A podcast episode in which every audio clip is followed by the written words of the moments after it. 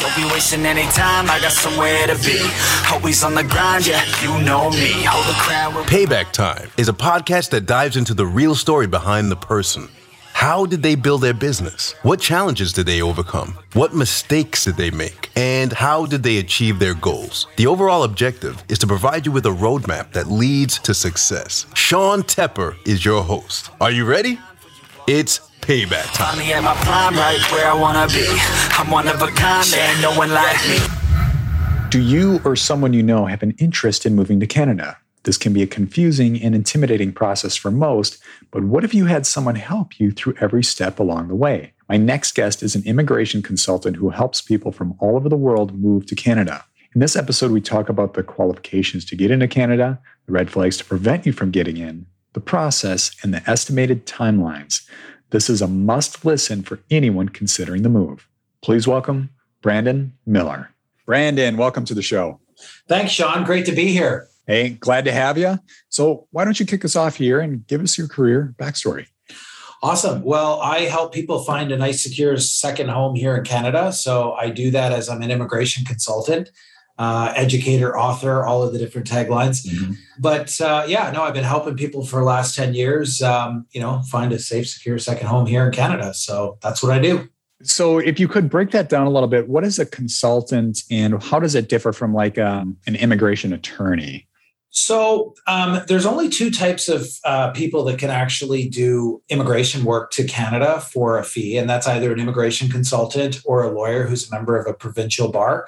Mm-hmm. So I actually originally went and and prior to you know graduating and whatnot, I was going to go become a lawyer, but I actually went overseas for a number of years and and found my way over there for about 15 years, and then I came back to the law later on. I discovered this profession called immigration consulting. And basically, what it is, is I do exactly the same thing that a lawyer can do in terms of helping people come to Canada. However, I'm a one shot pony where I just do immigration work and I'm very specialized in the type of work that I take on. So, one of the differences between a consultant and a lawyer is that we actually don't go to federal court um, and do things like judicial reviews, et cetera, et cetera. So, yeah, it's basically there's no real difference. Mm-hmm. And uh, yeah, we just help people come to Canada and settle in. Do you need any kind of certification for this? I do. Yeah, we're regulated. Actually, we're covered now by federal statute, which basically means it's an act of parliament that allows my profession to exist, similar to a law society or a doctor or whatnot. Mm-hmm. So we've had a regulatory body for about 20 years. Uh, it's actually illegal in Canada to get any type of immigration help from anybody and pay a fee for service or any type of consideration for service and help somebody immigrate to Canada unless they're a consultant or a lawyer. Got it. Okay. And what is this? Is there a name of the certification that you had to get? Well, I had to go to school. Um, I had to go back to school for it. Okay. So I it was an immigration consultation uh, consultant certification. Uh, recently, though, they've actually changed this over, and there's only two places that you can do this in Canada. One's with uh, Queen's University, and the other one's with Le- Laval or Sherbrooke. I, I, can't remember. I think it's Laval okay. University. So that's actually just kicking off now. So it's actually becoming a, a pretty intense post grad uh, law course. And Queen's University is one of the uh, premier universities in Canada. And so their law department has actually taken that on for anybody who wants to mm-hmm. study the profession in English. Got it. So let's dive in here to the actual business model. Can you give us a scenario of how it sure. how it works if somebody reaches out to you and, and walk us through the process a little bit? So I have uh, I have a company called uh, Maple Immigration Services, and Maple Immigration Services is like any type of you know law firm or any type of professional firm. So generally what happens is is three step process. Somebody would reach out and they would say i want to come to canada. So we would do an intake where we'd be like okay well what do you want to do? Like and and we would see if they qualify. After that we would do a consultation with them and then we would say here's your plan. And then we would actually press ahead and be able to process and represent them and and do everything that they need to do with the government to be able to get them here to canada um, recently, and over the last couple of years, I've expanded that uh, because I actually look at the legal system as an old, out to date kind of concept where it's like, hi, I'm really smart, pay me money, and I'll do your stuff. And one of the things that always bothered me was is that you know there was only two choices that I was giving a prospective client, and that was either hi, you can do this, or you can kind of go off and do it yourself. Mm-hmm. So what I've done over the last couple of years is is that I've given people the choice to be able to say like, "Hi, you can have me do it," or you can have you can do it yourself and i'm going to show you everything that you need to do and you can take all of that on and if you get into trouble then at least you know where to come and find some good service so that i'm actually very proud of because i think it's the way that the world is going and especially uh, this morning strangely enough it was on the news there was uh, something in yahoo finance where they were talking about some of the careers that were going to be extinct over the next little bit and sure enough, lawyer and legal secretary were on the list. Um, really? Because yeah, yeah, as one of the as one of the uh, professions, and I see that more and more. Like we, you know, we see the government. I think where what the way that I look at it is is that you know, yes, everyone thinks that the information's all out there on the internet. Yes, it is. But the true art form of that is is understanding what you're looking at and being able to articulate it to your current situation or to your personalized situation. And I think that that's where people actually need to understand where things are going. Everything sure is on the internet and maybe what your friend or somebody similar to you in a similar profession did might be similar but it's not always it's not always the best and when you're dealing with complicated legal processes and laws and whatnot um, you have to understand that stuff so what i'm trying to do and how i'm pivoting my business if you will mm-hmm. uh, is that i'm actually providing people the ability to choose how they're going to do their journey uh, while at the same time empowering them with the knowledge that they need to know so that they don't get themselves into trouble. Got it. Does that make sense? It does. There's in, and I can relate in the line of work of Tykr and, and around investments is there's a lot of lot of bad advice out there and, mm-hmm. and there's some good advice. And, and to the layman, how do you know the difference? You really you really don't and that right. i really think it's a vulnerability and i look at myself like i mm-hmm. you know my biggest weakness is numbers but you know what i'm smart enough to go and find somebody who's skilled i've got an amazing accountant but it's taken a number of years to be able to get that but there's also that vulnerability because you know i have to trust that person that i know you know that he knows what he's doing so mm-hmm. Mm-hmm. i think that's key in any relationship or service Got it. So you talked about you've got really two offerings. I'm looking at your business model. You got a service offering, and then you've got what it kind of sound like a do-it-yourself type. Is this like um like a course or is yeah. it a book or information? So download? What I've done is with my second, it's actually my second passport.ca. I've basically given people and I've said, listen, there's, I have a system that I've developed over 10 years. And sure, I can do the done for you service like, hi, Brandon, I want you to do everything for me. Right, no problem. That would be a traditional like representation type uh, arrangement. I would give a retainer agreement. We would sign all that. We would do the work. Other people, you know, if they want, what I do is I put them through a, a process where they ha- it's basically a plan. You know, they'll have to do it's a three stage process with eight steps. So they have to put together a plan and then they have to be able to implement it. But I've actually taken that one step further for the third step, and that's actually settling and settling into Canada. And why this is important is that prior to me getting into representing people legally, I help people, newcomers to Canada, settle in. And one of the things that I saw is that people would concentrate so much on just getting here uh, that they wouldn't actually think about what they were going to do when they got here.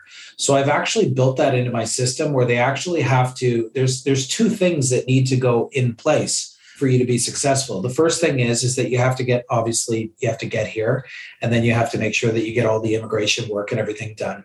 But at the same time what you need to do is you need to be able to settle in and there's a lot to that. Like where are you going to live? What kind of job are you going to do? What i have a family. Where are my kids going to go to school? Like how are they going to settle in? Like mm-hmm. all of these different things. So part of what i built was with second passport is a system for people to be able to do that and settle in successfully while getting here and thriving. You know, that's what it's all about. Can you tell us like some of the green lights that you're in a discussion like, yeah, you sound like somebody that could probably come to Canada. And then can you share with us some of the red flags that would probably say, hey, it's probably going to be a pretty big challenge? Man, that's a great question. So, my ideal client for somebody who wants to come to Canada and, and do it very seamlessly, um, Canada has a preference for younger people. We're looking for people between 20 to 29. Okay. Um, and the reason is, is I always refer to Canada as a bit of a Ponzi scheme or, or uh, pyramid scheme where we need younger people to be able to keep paying taxes so that we can actually support all of these benefits that we have.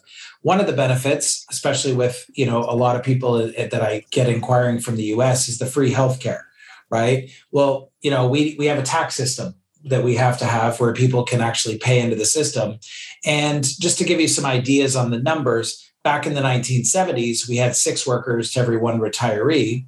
Currently, we have three to one. And by 2035, we're going to have two to one if we keep along the same trajectory. Wow. This is, yeah, and this is not different for any other Western nation. Like the US and a lot of countries in Europe are, are faced with declining birth rates and whatnot. So we've actually taken it a different way where we want to bring in people that are younger. We want to bring in people who have either English or French language skills, people that are working in skilled work. Uh, there's a preference on that. So skilled work can be anything from a chef to a cook to a admin assistant to a doctor to a ceo of a company so even tradespeople like we have a program just dedicated to people who are carpenters and plumbers and electricians so there's that. And then on top of it, we want to make sure that there's educational credentials. So post secondary education is actually something that is uh, pretty sought after as well.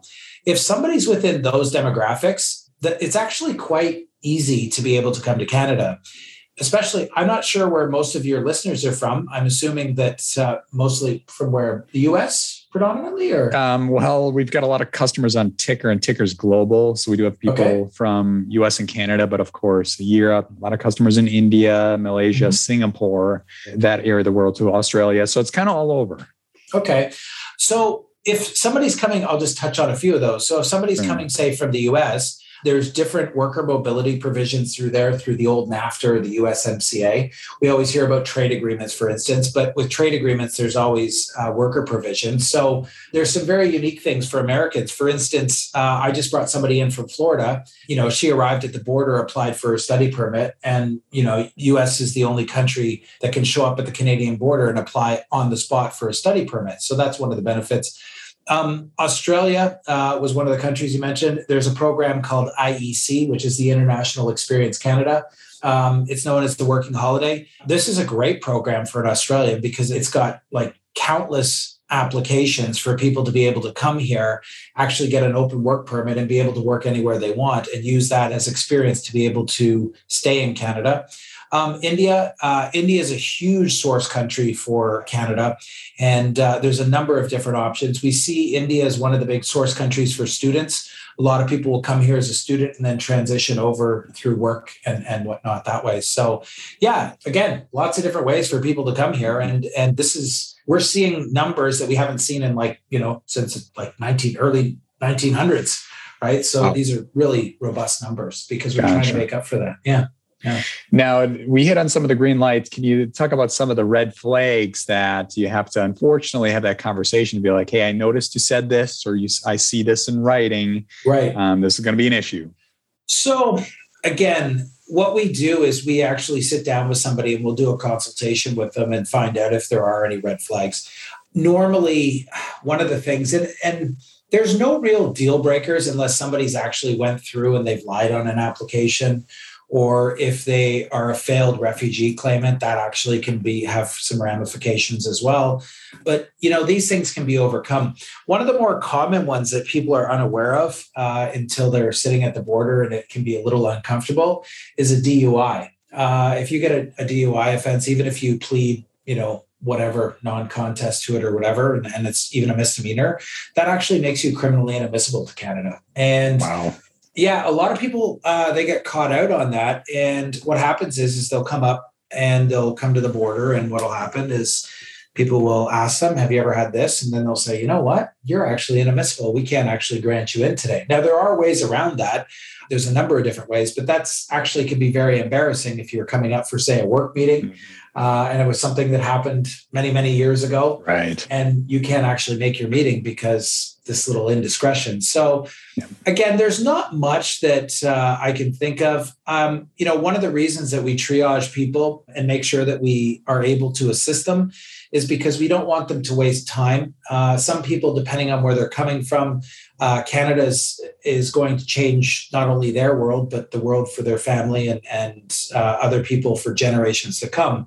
um, and they really, really want to make that leap. And you know, we treat that with the utmost respect. Where you know, sometimes there's people that we'll talk to and we'll be like, "Listen, this is not going to happen. You know, maybe you should concentrate on something else or look at something else. And I know you want to come here, but it's just a big hill to climb and again not to be mm-hmm. not to be negative about it just to be realistic right? yeah like um, right. you know it's not something that everybody can do but there is a lot of opportunity for people but it's all about planning and strategy and being very tactical in what you're actually telling the government and how you're presenting your application and no, that's not uh, hiding things or misrepresenting. But if you're mm-hmm. asked a question, you answer it. But there's certain information that you don't actually have to present that might not be in your best interest. So it's just knowing what that is and what you have to present and what uh, part of the application and whatnot. So sure. So when somebody, you know, quote unquote, comes to Canada, are they actually becoming a citizen or is it like a work permit situation? What is it legally classified as? Wow, Great question. Okay, so there's a number of different ways to come in, but the easiest way to think about uh, Canadian immigration is: is are you coming in for a temporary purpose, or are you coming in for a permanent purpose? So that's how we look at it. And even our you know visitor visa as people call it we call it a trv which is a temporary resident visa and then we call uh, permanent residence uh, you know a permanent residence you got permanent residence in canada which is akin to like you know the green card for instance mm-hmm. so the process is this is anybody can come in under the temporary categories and coming in under a temporary category would be coming in as a visitor a student or a temporary foreign worker Sure. Um, that would be that. And, and you can use that experience to transition into permanent residence if you meet certain criteria. Permanent residents, you can come here. If you want to come as a permanent resident, you have to be in Canada two out of five years. Uh, it doesn't have to be all in one block. Like I literally have clients that will come, do their landing, say, Yay, I'm a permanent resident. And then they'll actually go away for a couple of years and then come back a little different from say the US system where you have to make an entry every 6 months or you're putting your green card at risk you know you can come here land and then come back 2 3 years later and then still fulfill your residency requirements for a 5 year period. Mm-hmm. um, if you're here uh, in Canada uh, you can be here at say three out of those five years and then you can apply for citizenship. And once you become a citizen you know you get a canadian passport you get all the rights uh, that that entails. And yeah that you can just take your passport and then flash off for 20 30 40 years and come back and retire if you'd like so um, nice. right so and and yeah go ahead for the trv uh, you know because i do know people from india that want to come to canada mm-hmm. that you know want to start work there what does that timeline look like Oof, that's a big question um, mm. so there's a number of different considerations with that first mm. thing is is covid the oh. uh, right it's throwing the immigration system and timeframes into like ridiculousness. Um, so much so that the, you know there's been embassies that have been closed and, and there's such a backlog right now on, on a lot of the applications but even on the government website where you can actually check the processing time it basically they've i think they've just thrown their hands up in the air and said yeah well here's the processing times but you know, because of COVID, these are not reliable. Like they even they've even written it on there. So wow. there is, there is no indication on that. However, there is uh, depending on the situation. Like I've had some pretty crazy stuff over the last year and a bit. You know, I've had people that have been terminally ill and needed to reunite with family members, and and I have to tell you, um, successfully we've gotten people to here to say goodbye through like the worst of the covid border closures and whatnot so things can get done but if you're just coming for a vacation mm, you know so, it's it's not uh, time frame wise it, it, might be a little bit longer uh, i i think that you know obviously i think things are gonna start to go in a better direction. I think yep. uh, I think so. And one of the things that uh, the government is doing and has done is that we're moving into more of a electronic system, which will help them clear out files a little bit quicker. They're employing mm-hmm. AI, which is not, not always a good thing. Um, so we're getting some pretty wacky decisions out of that. So uh, sure. FYI to people who are listening, you know, you might get decisions out and you're like, huh? But um, yeah, so anyways, and they're being very tight-lipped on that, I must say. They won't let us know what they're looking at. But no, there is no time frame, and I wish I could tell you, but on a normal day, you know, it would generally be pretty quick. But these days, don't know. with what you're doing day to day, are you working with more people that are looking for the temp option or more the permanent option? Bit of both. One of the things that I will uh, ask people is is is one of my first questions is like, what do you want out of today? Like, if we're doing a consultation, I'll be like, what do you want, and what's your long term goal? I'm a big kind of goal person, and I believe mm-hmm. that anything in life that you want to achieve, you need to know what your end result is, and then you just have to work backwards. So one of the things that I will do is I'll say, What do you want to do? And they'll be like, I want to become a citizen. Okay, great. Well, let's work backwards and look at what that is. So, a lot of people will find their way here through a temporary pathway. And then what they'll do is, is they'll use that experience to parlay that into uh, permanent residence. So, I have a lot of clients that are in that boat, so to speak and a lot of people are coming in as students for instance and they're studying which is great and uh, the reason is is that you know you get your canadian education it adds a lot of points to the system and it actually leads in a lot of cases if you're smart about it to your first job uh, very easily so I know even personally, like I hire out of one of the colleges here uh, through their internship program, and I've taken on like three people through that, and it's been fantastic. So right. a lot of people will do that. That's really helpful context there. I know a lot of listeners would be interested to know that difference. So thank you for sharing. Um, I'm curious here. You may not have the answer for this, but it's a good benchmark to know. Canada is a two to five year timeline. I'm sorry, I don't know the answer here in the States. Do you know what that timeline is in the US? For the green card? Yeah, offhand. You know what? I should know this because my mother and father in law are green card holders. And it's funny because um, I would always, everyone was asking me, they're like, hey, can you help out with this? And I'm like, A, I don't do US immigration. right. A, it's illegal to. Uh, and B, no, because I keep telling people, like, I just do Canadian. And quite frankly, like, I looked at the system and it's very confusing, even to me. It's like, I form this and I form that. Everything starts with an I.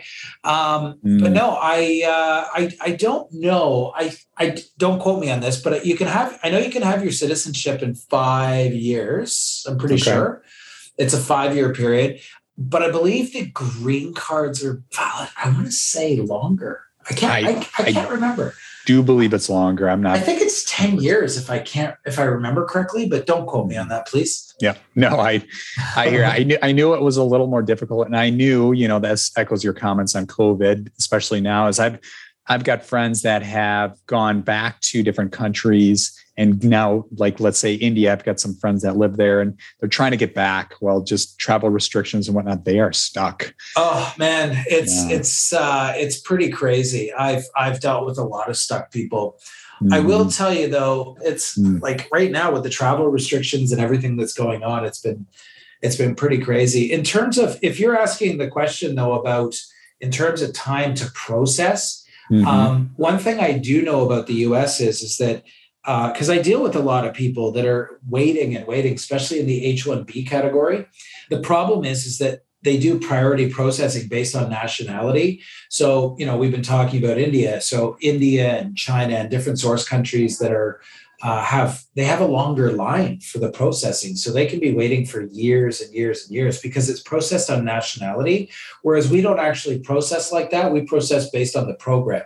So, got it. I actually have a lot of people from the US that are on H1Bs and, and also Americans. I've, I've had unprecedented interest from the US over the last uh, number of years, which I've never seen before. But we've got a lot of people that are H1B holders. And I can tell you this uh, when they're sitting, uh, there's one person in particular uh, that I was thinking of. And, and I always think about this because he was in the US for seven years and he was waiting and waiting and waiting and he had you know life goes on over over that period of time but he had his uh, son and his son was born in the us and he's never seen new delhi or india. Mm. and uh, like he's seen it on vacation but the one thing that kept him at up at night because he was nicely settled man he was making you know over 200k a year and he was settled in and i said to him i said why do you want to like why are you investigating canada? Like why are you looking at it? He's like honestly he's like i don't know what's going on here and i really I'm afraid of bringing my son back to India and having him to put into the system when he's not used to it because he's every bit American as as he could be, and I mm-hmm. just it keeps him up at night. So I think that's one of the things that I've learned over the years is is that the type of service, and I'm sorry, I'm kind of getting off track here a little. No, that's okay. Question, but one of the things that I tell everybody here is, is that you know some people will say, "Oh, what do you do? Oh, you fill out paperwork." Why am I? I'm like, no, no, no. When you're sitting, there, when you're sitting there at night, because I call immigration this black box, right? You'll put mm-hmm. stuff into the immigration department, then it's like, what's going on? That's when the worrying starts, because like oh, my friend's got his stuff quickly, but I don't. So I actually provide the service where you're sitting there at night and wondering what's going on. You can pick up the phone and get an answer, and I can be like, yeah, we're well within it. And you know what? If things kind of go a little sideways, you know that I'm going to take care of it because that's what I do. Yep. So I think that's the biggest thing. And that's what I've learned is, is that people, you know, unfortunately, the system, any bureaucratic system, doesn't really have a heart. We're trying to put the heart back into the system and, and, understand that people need to understand the context of what's going on and how it's affecting them, and, and also just want to know what's going on with their file and their life. Sure. You know, so yeah, that's I, what we do. I I like that putting the heart back into the system. That's yeah. good for you. Let's take a quick commercial break. Do you wish you would have bought some stocks earlier?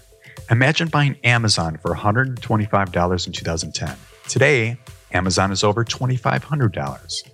Imagine buying Facebook for $25 in 2013. Today, Facebook is over $200. And imagine buying Netflix for $60 in 2014. Today, Netflix is over $400. Do you feel like you find out about great stocks too late? What if you could find great stocks before they become mainstream news? And what if there's a software that found those stocks for you? With Tykr, you can find great stocks before what feels like the rest of the world finds out. Tykr was inspired by successful investors including Benjamin Graham, Warren Buffett, Charlie Munger, and my mentor, Phil Town. If you want to know how they consistently beat the market, Tykr is your solution. Get started today with a free trial. Visit tykr.pro. That's T Y K R dot pro. Again, tykr dot pro.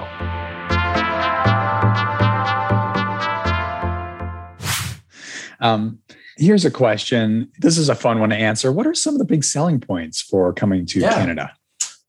Man, okay. you've got you've okay. You've got a lot of fishing. I'm a fisherman, so I'm all yeah. on board with that. I love the yeah. outdoors. You got moose, right? Yes, but yes. there's more there. There's more there. So it depends a lot on where somebody's coming from in some respects. Um, so for instance, yeah. there's there's no one answer to that. Yeah. Normally what I like what I see is is that the commonality between a number of different people is is that they're basically looking at options for the future. And I think no matter where you're coming from, people are looking for different things, you know. And again, I alluded to a lot of the inquiries I get from the US. One of the things is medical. And um, some people are looking at it from a financial benefit. I've got another guy uh, that comes to mind in Chicago, for instance. He's interested in only getting it for his kids and his grandkids. He's like, look, I got a great job. I want to come in. I want to be able to get the second passport because I'm looking ahead to the future for my kids and my grandkids. And I want to basically see that they have options for something because I don't know what the world's going to look like in that time. That's what I hear a lot. I have other people, funny enough, first time I heard this was about seven years ago. I had a lady from China. She was deciding between Australia and Canada. And I said to her, I said, what? I, you know, because I always ask questions of people. I said, um, why did you choose Canada over Australia? And she said, you know what? Uh, I think Canada is going to have more water. And I think in about 50 or 75 years, there's going to be more water in Canada. I was like, hmm, interesting. Wow. Well, I, I know, but you know what? You have to really respect that that line of thinking where people yes. are thinking that far in advance and they're thinking not in, you know, five or 10 year increments. And I think the majority of the population thinks like that. So when I get somebody who's looking like 50 or 60 or 70 years in advance for next generations of their family, I think that's that's amazing. I'm hearing the environmental now a lot more. I had somebody uh, mm-hmm. from from Texas last week that signed up for my service and she said to me, look, you know, she brought it up. She said, look, you know, there's there's droughts and different things that are going on in Arizona and California, and there's water rationing. She's like, we're seeing it now. I'm like, water seems to be a big thing. And I'm obviously so, right? Uh, for all of us, we kind of need that. But I'm hearing the environmental stuff a lot. Sometimes there's different moral issues that people have with that. But I think the the biggest thing, if there's a commonality for everybody, people are looking everybody in the world is is pretty much the same. They just want to make a decent wage. They want to have a nice, secure, safe place for their family, and you know they just want to kind of be left alone and do do what they need to do. And I think that on top of that, people are just looking for options to for the future. Sure. One of the other things too that I want to point out, uh, again, mostly your listeners from the U.S. have now gotten a taste of this, where other people uh, in the world have had to deal with this for many years, and we in the Western world, uh, having say a Canadian or U.S. passport, we don't really understand as much what it's like to be restricted and not able to travel as freely as a lot of other people. And you said you've got listeners from India and whatnot. Mm-hmm. And, and I deal a lot in the Indian market, I deal a lot in the Philippines and different places. And I can tell you, it's pretty painful for people to be restricted and not to be able to travel freely. They have to go through the visa process, and it's not fun. It's really not fun. So I think you know, again, Canadians and Americans got a bit of a taste of that with COVID. You know, a lot of Americans showed up at the Canadian border and said, "You can't really come in." Well, what? What do you mean? I can't travel? Like it's it's something that's actually we had a little bit of a taste of, but other nationalities have had that. And I remember speaking with a lady from South Africa, and she said, "You know." Uh, one of the things I asked her, I said, Why are you doing that? She's like, I want the passport because I'm jealous of watching all these other people be able to travel in that.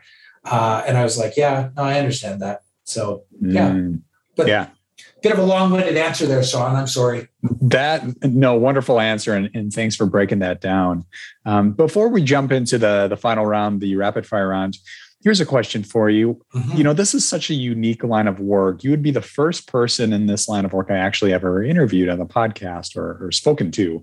Um, except I've got one friend that is uh, she kind of works in the immigration law arena, which is not very common, you could say. So, what motivated you to get into this line of work? Oh, okay. So, I graduated university. I studied, I, I got a law and a psychology degree, and mm-hmm. I was wondering what I was going to do. And I went off, and I literally 10 days out of school, I was sitting in an airport in, in Seoul, in Korea, teaching English. And literally, from the time that it entered my brain to actually sitting there was like less than two weeks. And I'll tell you what, the best thing I ever did was to actually, and I, I turned down some pretty good jobs for the process.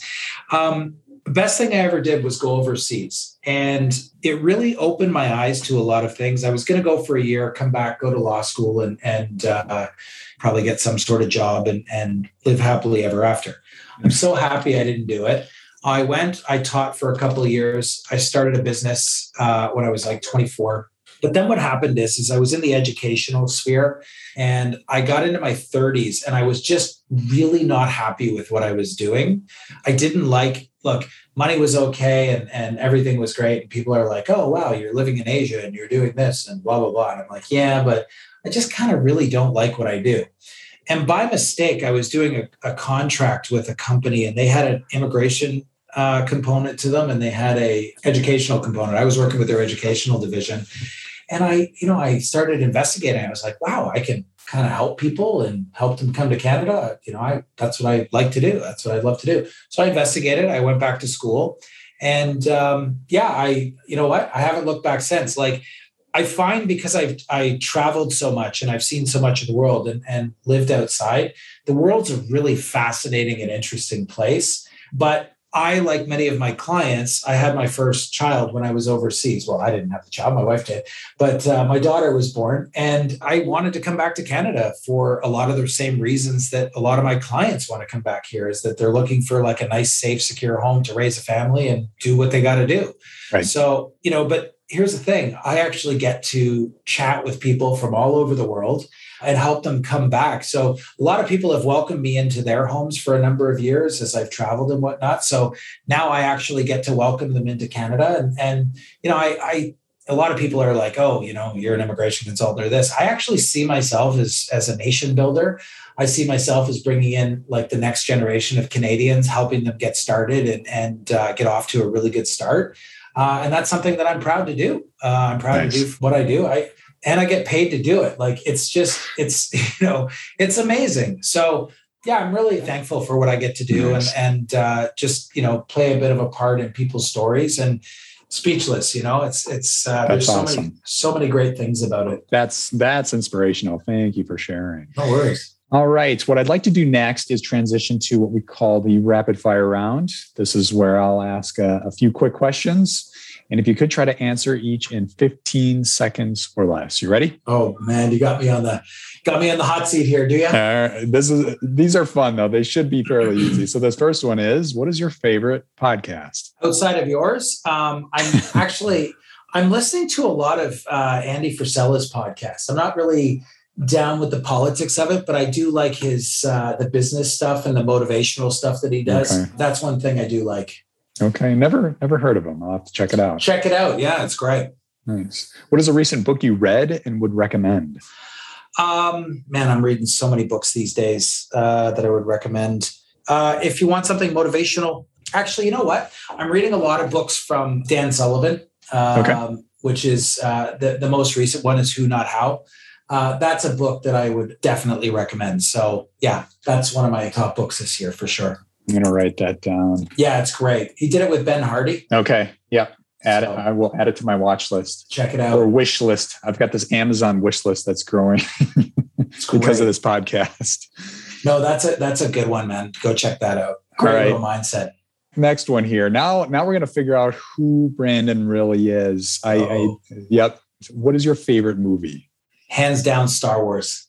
All The- right. The, Okay. the original Star Wars. See, now we know who you are. That's it. Yeah, Star Wars or Star Trek, right? It's Star Wars. right on. Yeah. All right. Next question here. What is your favorite food? Oh man, pizza. It's my Achilles heel. Easy go to. It's well, it's either pizza or Korean because of my affinity with Korea. But um, Sure. if it was one food, it would be, you know, a nice like thin crust margarita pizza, just a little basil, nice ch- Sold. cheese. and I'm I'm there. Yeah, same. totally. Same. Yeah. I'm sold. Yeah. All right. Here's a good question for you. How many hours do you work per week? too much. Um, you know what? I got to tell you, I work a lot, and I it's it's unfortunate. I always say like I'd never go home unless I had kids. Um, I will work six days a week, and um, but I, I really don't see what I do as work. And a lot of people are like, "Oh, you have to have work life balance." I'm like, you know what? I actually like what I do, and I have the freedom. Like, if I don't want to work for a day or whatever, or take the time off, I'll do that. But again, I, I will come in and I work with my wife. Uh, we work together, so that's Mm. one thing that we share. And and uh, you know, obviously, kids know what we do, and they're off doing their thing. So it's yeah, it's That's great. Yeah, Nice.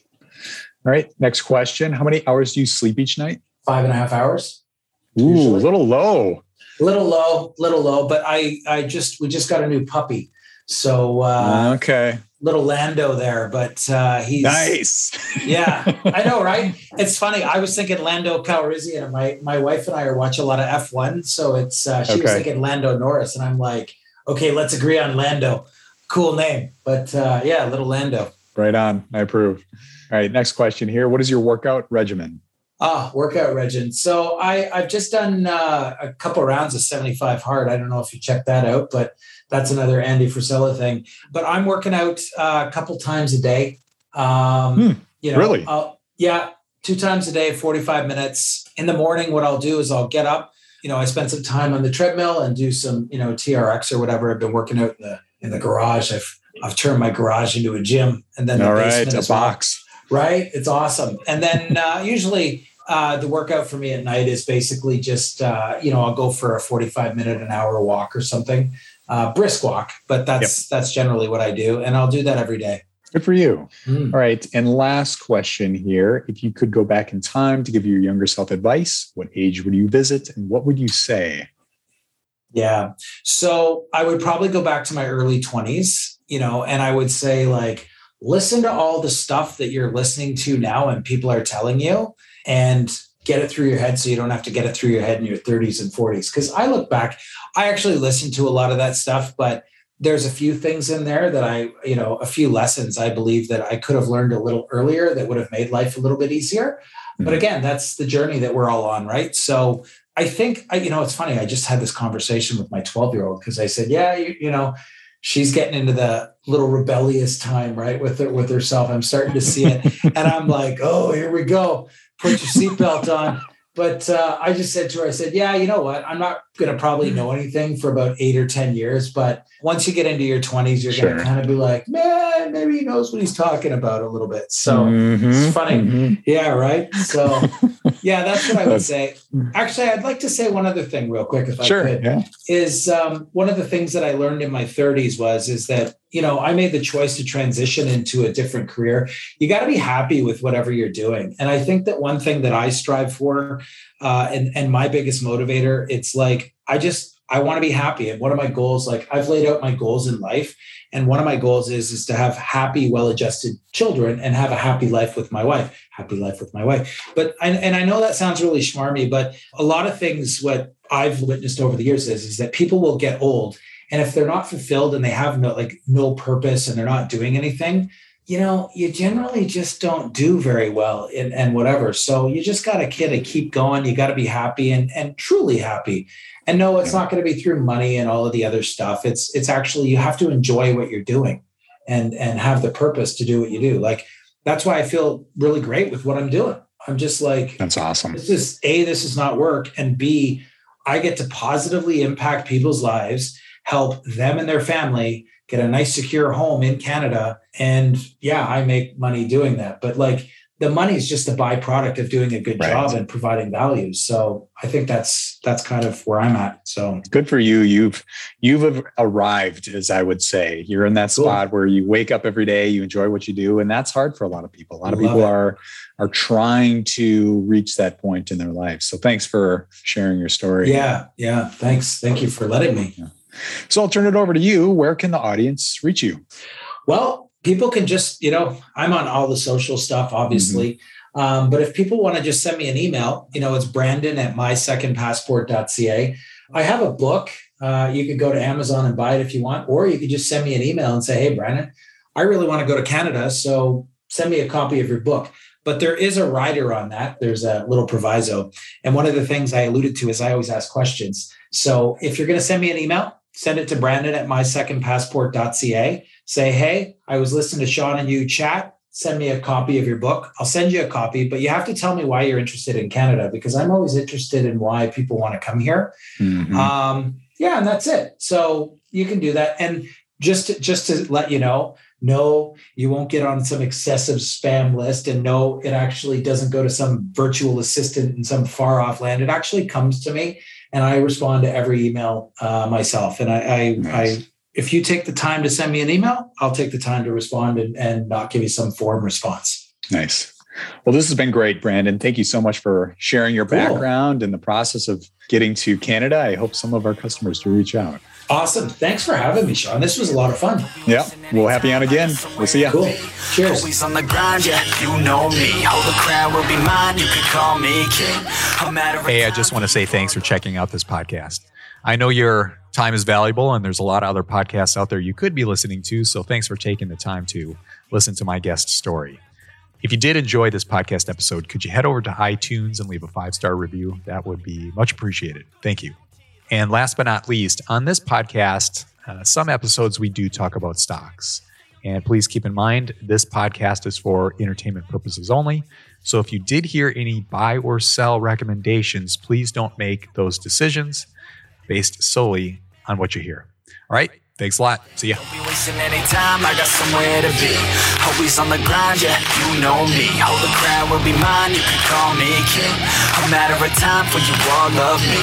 Finally at my prime, right where I wanna be. I'm one of a kind, there ain't no one like me.